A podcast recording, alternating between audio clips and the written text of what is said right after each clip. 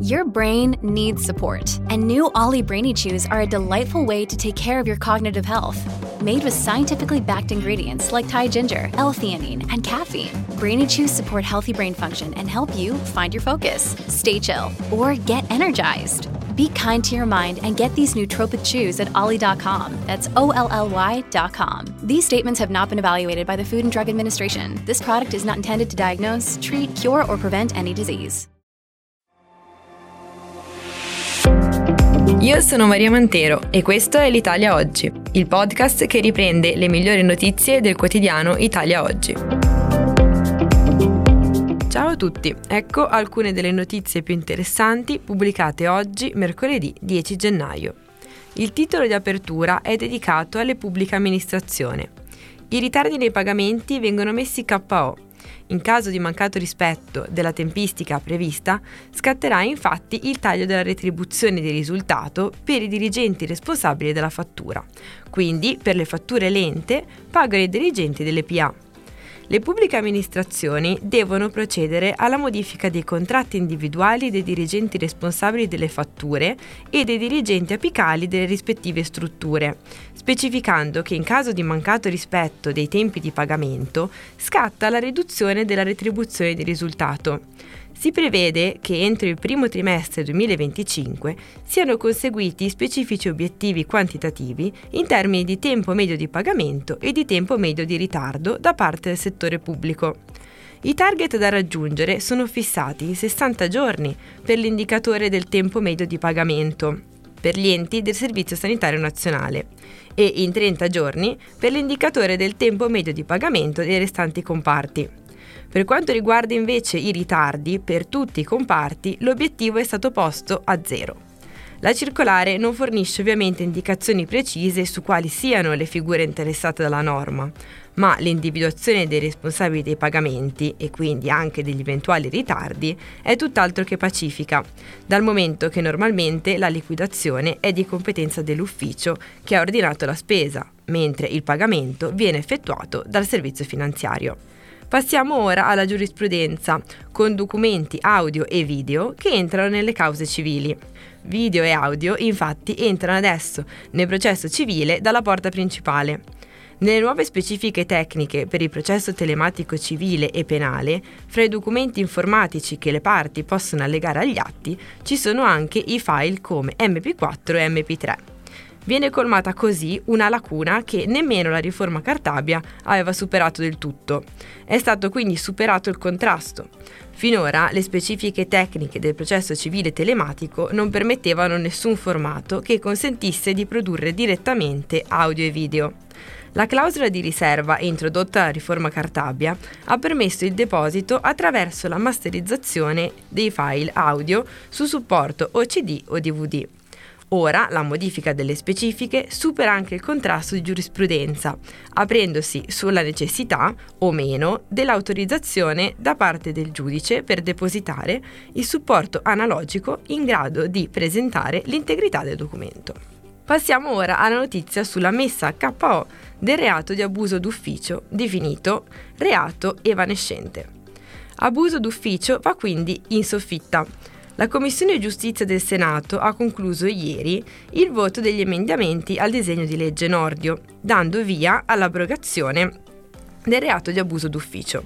Lo stesso ministro della giustizia, Carlo Nordio, ha espresso grande soddisfazione e ha ribadito che l'abrogazione di questo reato, che lui stesso definisce evanescente, contribuirà a un'accelerazione delle procedure e avrà un impatto favorevole sull'economia mentre il vice ministro ha portato alcuni dati, per cui circa il 92-93% delle richieste finisce in archiviazioni, proscioglimenti e assoluzioni. E spiega, vuol dire che il reato non svolge la funzione per cui è stato introdotto, conservando geneticamente un margine di incertezza.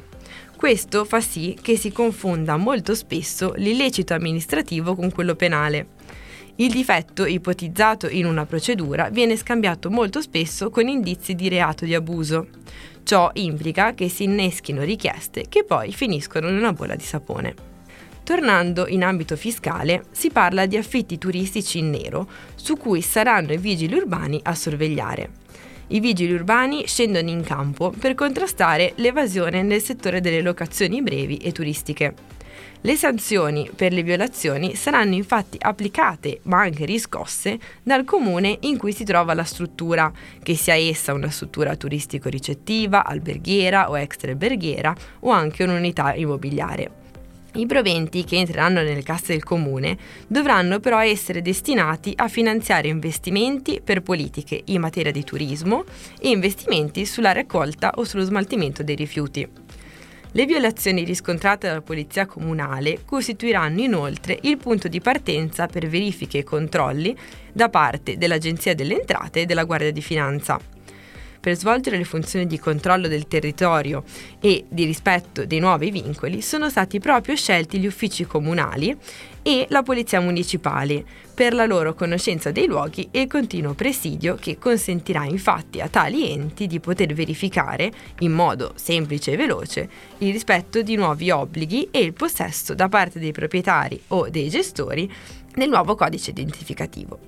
La Polizia Municipale dovrà erogare tutte le sanzioni amministrative e non solo. Saranno infatti sempre gli organi comunali a dover stabilire, sulla base della dimensione della struttura o dell'immobile, l'entità della sanzione. Per portare alcuni esempi, potranno essere oggetto di sanzioni la mancata presenza del codice CN ad esempio negli annunci, o anche la mancanza di requisiti di sicurezza degli impianti, come i dispositivi per la rilevazione del monossido di carbonio o gli estintori portatili. Concludiamo con gli illeciti sugli incentivi per la parità di genere, per cui l'INPS va a caccia dei furbetti. I datori di lavoro che hanno fruito dello sgravio contributivo, dichiarando il possesso della certificazione appunto di parità di genere, che però è risultata non coerente, stanno per ricevere le richieste di restituzione dell'incentivo. Inoltre, sempre l'INPS comunica che sono aperti per i datori di lavoro con la certificazione rilasciata entro il 2023 le domande di sgravio per l'anno in corso e il termine ultimo è segnato per il 30 di aprile. Questa domanda ha validità di 36 mesi e non va ripresentata ogni anno, quindi ad esempio chi l'ha presentata l'anno scorso, perché è in possesso di certificazione rilasciata entro il 31 dicembre 2022, non deve ripresentarla quest'anno. Ricordiamo che lo sgravio è triennale e che l'incentivo si rivolge a tutti i datori di lavoro privati, anche non imprenditori, quindi per esempio anche ai professionisti, in possesso di certificazione di parità di genere. Lo sgravio, calcolato sulla contribuzione dovuta dal datore di lavoro, è pari all'1% entro il limite di 50.000 euro annui. Adesso però i furbetti sono messi alle strette. L'IMS annuncia prima di tutto che i datori di lavoro che al fine di fruire dello sgravio hanno dichiarato di avere una certificazione risultata a seguito di accertamenti non coerente con i requisiti, stanno per essere raggiunti da misure di recupero degli importi fruiti ingiustamente. Per oggi è tutto, a risentirci alla prossima occasione.